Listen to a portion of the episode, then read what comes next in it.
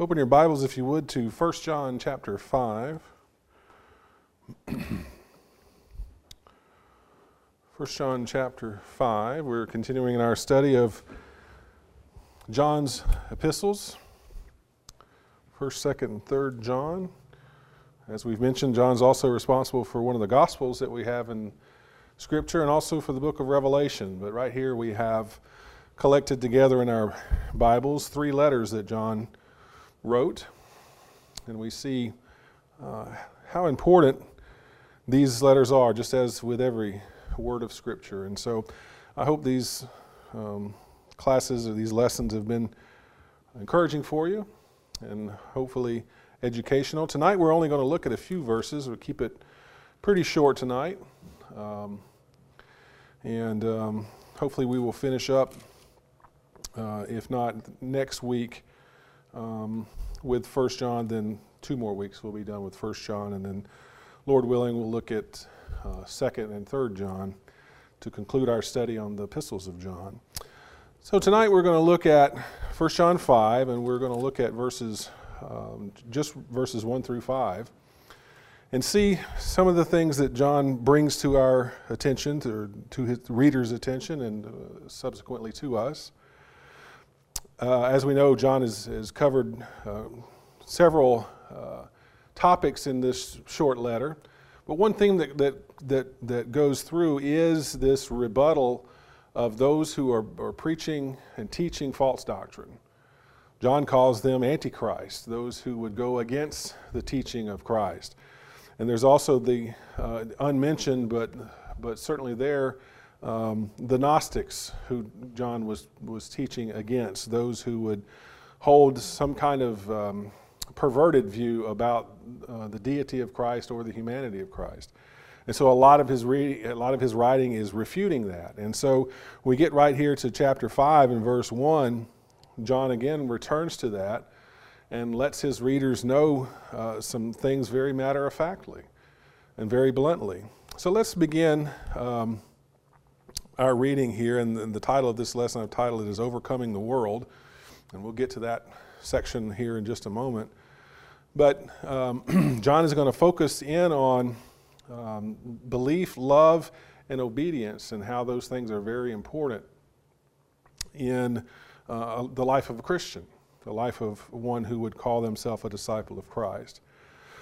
Uh, so let's begin by reading verses uh, 1 and 2 here in 1 John chapter 5. And we want to look at what it means to be born of God, as he mentions here in verse 1. So he says, chapter 5, verse 1 of 1 John, whoever believes that Jesus uh, is the Christ is born of God. And whoever loves the Father loves the child born of him. By this we know that we love the children of God when we love God and observe his commandments. So, starting off, let's look at some things here um, that are kind of inherent in the text, and, and we can look at them and, and sum them up this way as there's three tests for authentic Christianity. And what we mean by that is, if you look there in verse 1, it says, Whoever believes that Jesus is the Christ is born of God. So, the first test in this um, these, these three tests of authentic, authentic, authentic, authentic Christianity, I can say it, uh, is a test of belief. So it says there, as we mentioned, who believe, whoever believes that Jesus is the Christ is born of God. So what does that mean? It says um, the idea here that Jesus is the Christ. We ought to be um, as firm on that as, as, as anything. If we look at the prophecies about the, our coming Messiah, uh, the life that he lived, what it meant for him to be on this earth, the ministry that he gave while he was here, uh, the things that were written about him, his, his death, burial, and resurrection, Jesus is the Christ. And so the very foundation of our belief system um, hinges on that, understanding who Jesus Christ is and knowing that he is indeed the Christ. Um, Inherent in that is the idea that also Jesus is the Son of God. If you look over in verse 5, it says there, And who is the one who overcomes the world but he who believes that Jesus is the Son of God? as important as it is to recognizing that Jesus is the Christ, that Messiah, the one that would be appointed uh, to save the world, it's important to understand who he was and is. He is the Son of God. And it sounds very simple, but a lot hinges on that as well. Because that means, um, that gives us an idea of who he is.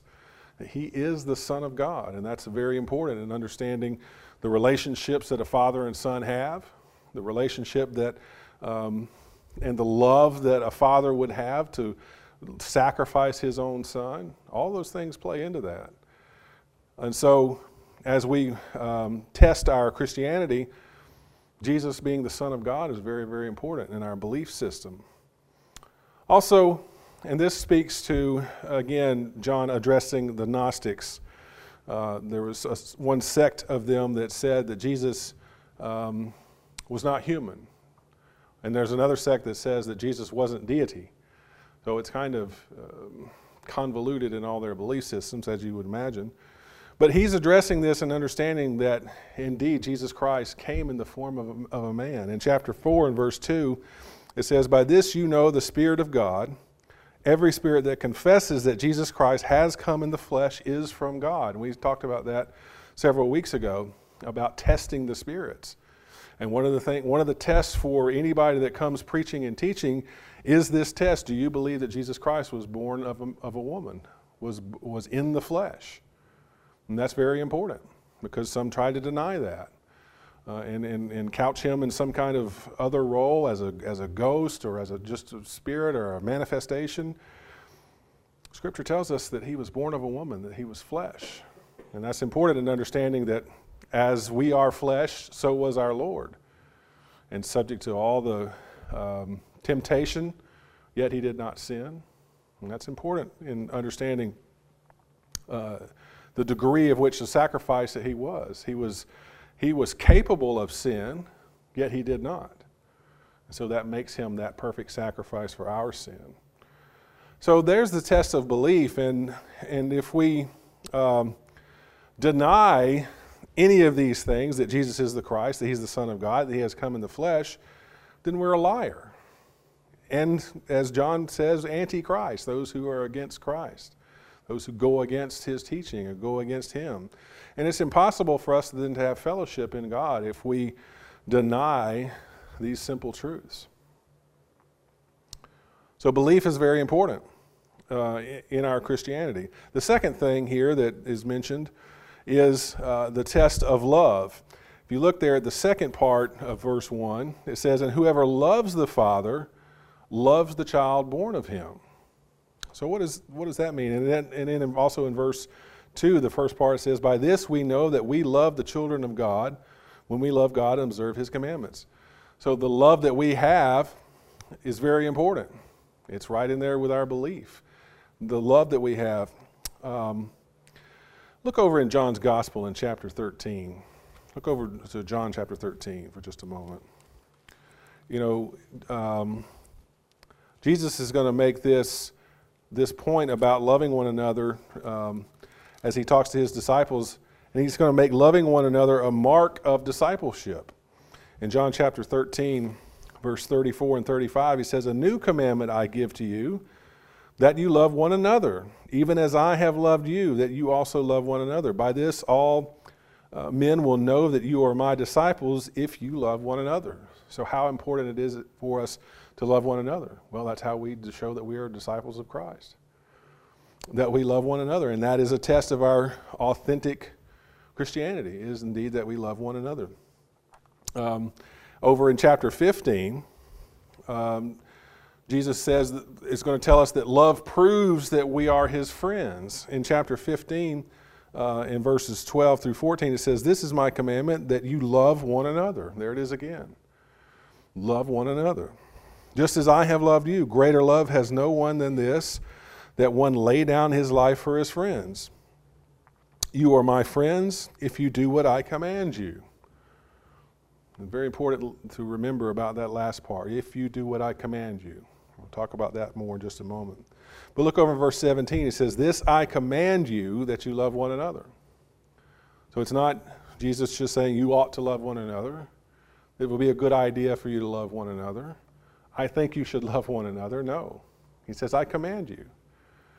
And that plays into John's writing now, then and go back over into 1 John. How important is that that we love one another? Whoever loves the Father loves the child born of him. So not only do we love the Father, but we love our brothers and sisters in Christ. And that's a mark of being a disciple in him. Um, John has already stressed the idea of brotherly love. Just a few passages here to look at. Look at chapter 2 and verse 10. It says in 1 John, it says, The one who loves his brother abides in the light, and there is no cause for stumbling in him. This is a common theme that runs through this letter. Chapter 3 and verse 10.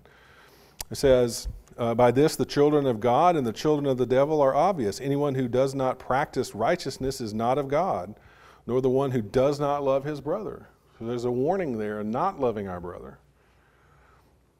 In uh, verse 14 of chapter 3, it says, We know that we have passed out of death into life because we love the brethren. He who does the love abides in death. Um, who does not love abides in death. Again, there's the warning. And in chapter 4, verses 7 and 8, Beloved, let us love one another, for love is from God, and everyone who loves is born of God and knows God. The one who does not love does not know God, for God is love.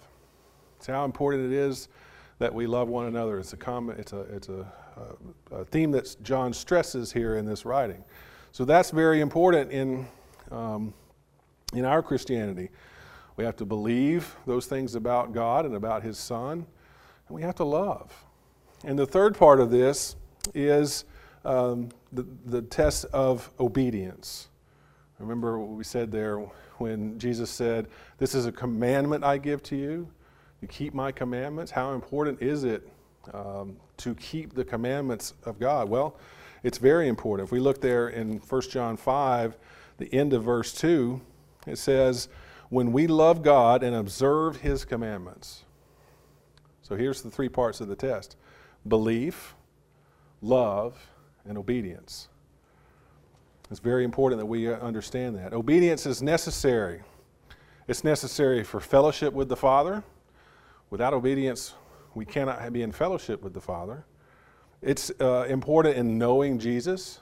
If you love me, you'll keep my commandments. Be my friends, as he, as he mentioned there, we, we talked about there from John chapter 15. In loving God, we're going to talk more about that the connection between obeying God and loving God. There's a direct connection in there. Abiding in Jesus. It's important that we uh, obey Him so that we might abide in Him. And having our prayers answered. Look there in chapter uh, 3, verse 22 of 1 John. It says, And whatever we ask, we receive from him because we keep his commandments and do the things that are pleasing in his sight. That's the way our prayers are going to be answered if we're obedient to him. So it's important to be obedient, it's, it's part of um, the life of a Christian. Now, John stresses obedience to God is essential in loving. It's essential in loving the children of God and loving God Himself. So, in all the, the things that he has stressed in the previous previously, now here in 1 John 5, he says in verse 2 again, By this we know that we love the children of God when we love God and observe his commandments. You see that connection there. So that we prove um, we, we love the children of God when we love God. Lots of people can love God. But there's a conjunction there. And keep his commandments. How very important that little word and there is. Keeping his commandments demonstrates that we indeed love God. Move on in the text now. Let's read verses uh, 3 through 5. So there was what we stressed there was the three things belief and love and obedience. Now we're going to talk about putting that uh, to practice, what it means for the child of God and what it ultimately means in overcoming the world. In verse 3, it says, For this is the love of God, that we keep his commandments, and his commandments are not burdensome. Verse 4 For whatever is born of God overcomes the world. And this is the victory that has overcome the world, our faith. And, he, uh, and who is the one who overcomes the world but he who believes that Jesus is the Son of God? See how all these things are connected and tied together. So here we talk about uh, true love is keeping God's commandments. Verse 3, that's one, if you don't have underlined in your Bible, you might think about underlining that one. For this is the love of God that we keep his commandments, and his commandments are not burdensome. See how that's tied together. The love that we have for God and the love that he has for us is, is, is rooted in obedience. Um, lots of people, uh, well, let, let's, we'll get to that in just a moment. Love and obedience cannot be separated. It cannot be separated. If we love God, we'll keep His commandments. If we're keeping His commandments, then that means that we're love that we love God. Directly connected to one another. To do the one, uh, to do one is to do the other. Ought to be. They are equal. We love God, we'll keep His commandments. We're keeping God's commandments, it shows that we love God. They're equal. To do one is to do the other. Uh, and we cannot do one of them properly without doing the other. And, and uh, the practical application of this is uh, what we sometimes refer to as going through the motions. You know, we can show up here on uh, Sundays and Wednesdays and, and, and check the boxes, so to speak. We're here, yeah, we're here, and, and that's check, count me as, as in attendance. But are we really following what God would have us to do? Do we love God in what we are doing? Are we here just to check the box, to check the attendance off of our, uh, off of our own checklist, or are we here because we love God? And we want to keep His commandments. We want to be pleasing to Him. We are interested in spiritual things and want to be engaged in Bible study and encouraging one another. You know, that's why we come together to worship God, yes, but also to encourage one another, to be together, and to share and to, and to celebrate the fellowship that we have in Christ Jesus. So we can't do one of them without the other. And then the other side of that is we can say we love God. We can say that all day long. But do our actions prove it? Are we doing the things that we ought to be doing? Are we being obedient to Him? and practice, putting into practice the love that we have for God. So you see how those things are connected. It says there in verse 4 for whatever, uh, I'm sorry, the end of verse 3, we keep his commandments, and his commandments are not burdensome. You know, I, I hadn't really given this a whole lot of thought to this study, but this idea that his commandments are not burdensome, it means that they're not heavy, that they're not oppressive, and they're not difficult to fulfill. And why might we say that? Well, think about if they were. Think about if God's commandments were difficult and they were a heavy load on us and they were hard to, to fulfill. Um, it would mean that we couldn't demonstrate our love for God. Because we've already made that connection between obedience and love. So, what if the things that God asked us to do were so burdensome that we couldn't do them? then all of a sudden our love for God starts to fade. But he tells us here, his commandments are not burdensome. The things that he asks us to do are not so burdensome that, that, that we cannot fulfill them. Now, you might say that, well, that's all well and good, but there's some things that are hard to do. Well, are they really? Is it really hard to live the life of a Christian? Think about the things that you benefit from. Think about uh, the fellowship that we enjoy. Think about the blessings that we enjoy in Christ. Isn't that worth giving up the things of the world? To me, that's easy. To me, that's a no brainer. But I know that some have trouble with those things. And, and certainly there's things in this world that are, that are uh, hard to give up. But think of the reward on the other side. And also think about what our Lord said in Matthew 11, similar to what John is speaking of here our Lord said, Come to me, all you who are weary and heavy laden, and I will give you rest. Take my yoke upon you and learn from me, for I am gentle and humble in heart, and you will find rest for your souls. My yoke is easy and my burden is light. Doesn't that sound exactly like what John is speaking of here? Jesus is not asking us to do anything that's so terribly burdensome that we can't accomplish it. Think about all the, uh, the people of the Bible and the things that they accomplished because they were uh, following after God and doing what He said. Some of those things He asked were pretty difficult, but they weren't so difficult that man couldn't achieve them. And certainly under the law of Christ, He doesn't ask anything of us that we can't fulfill.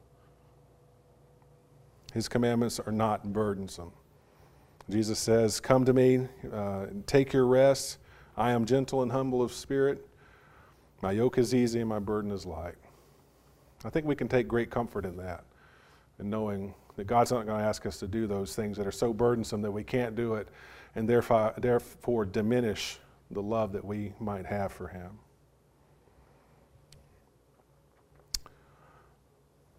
As we're going through these and and, and we go back to the, the three the threefold test the belief the love and the obedience. Most people today really don't have a, a problem with the first two with belief and love. If you ask most people um, in the world um, about god a good number of them would probably say they believe in god. Maybe a little bit smaller number might say they love god but where they really have the hard time is that third part. Um, they're not quite as apt to adhere to the obedience part of it. Sure, I believe in God. Sure, I love God. And you've probably heard this. I, you know, I worship God my own way. Well, as we've just demonstrated, God expects you to worship Him the way He wants to be worshiped. He expects you to be obedient to Him. So that third part of the, of the test here that, that's, that's, that we're talking about here is, is harder for people of the world to, to adhere to. It's that obedience that they have a real trouble with. But demonstrating all three of these, belief, love, and obedience, uh, provides for our faith. Think about the context in which we're talking here. Verse 4 again For whatever is born of God overcomes the world. And this is the victory that has overcome the world, our faith. You see, so this is not just uh, proverbial speak here, if, if you will. This is not uh, some ideas that, that might be good for you to put into practice. This is how you build your faith. This is how you overcome the world. And to me, that's pretty powerful. Our belief in God, our love for one another, and our obedience to God. That's how we overcome the world because we build our faith on that. How much can our faith accomplish? Well, it can overcome the world. what does that mean? It means that we can be living in this world without being a part of it. And we can be separate from this world. We can come out of the world and worship God and, and, and be a part of the kingdom while we have time here on earth. So we can overcome the world. And things are going to happen to us. We're going to be um, we're going to lose loved ones. We're going to suffer financially from time to time. We're going to, all of the above. But what is John telling us here? Our faith can overcome all that. So, how important is it? How important is our faith? And how important it is to believe and to, and to love and to be obedient to God. The one who believes that Jesus is the Son of God overcomes the world. It says that in verse 5. And who is the one who overcomes the world? but he who believes that Jesus is the Son of God. So we're kind of back to where we started. Back to where we started, back there in verse 1. Whoever believes that Jesus is the Christ is born of God. And whoever loves the Father loves the child born of him. By this we know that we love the children of God when we love God and observe his commandments. All that's tied together in our faith. So, what's in, so important? Um, what's so important about our faith? Well, John tells us in this context that it's able to overcome the world. By having faith, by believing in God, believing in Jesus Christ and who He is, loving one another, and, and remaining obedient to God, with that much faith, we can overcome the world. I think that's pretty powerful. We'll stop there for tonight. As I mentioned, we'll pick up next week and perhaps the next week following and finish up 1 John. So important are these words of God. Not one word should be overlooked. Not one word should be taken for granted. Because the words, if you think about uh, life's instruction book, the words are precious in this, aren't they? So we ought to, to think about that and think about how precious each word is and give it its due in each passage of Scripture to really dig and to really understand what's being communicated to us by the Holy Spirit.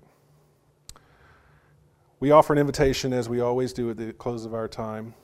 If you need the prayers of the congregation, if you have something that, um, that we can help you with, we would love to be able to do that. whatever your needs might be, you can let them be known by coming forward as we stand and sing to encourage you.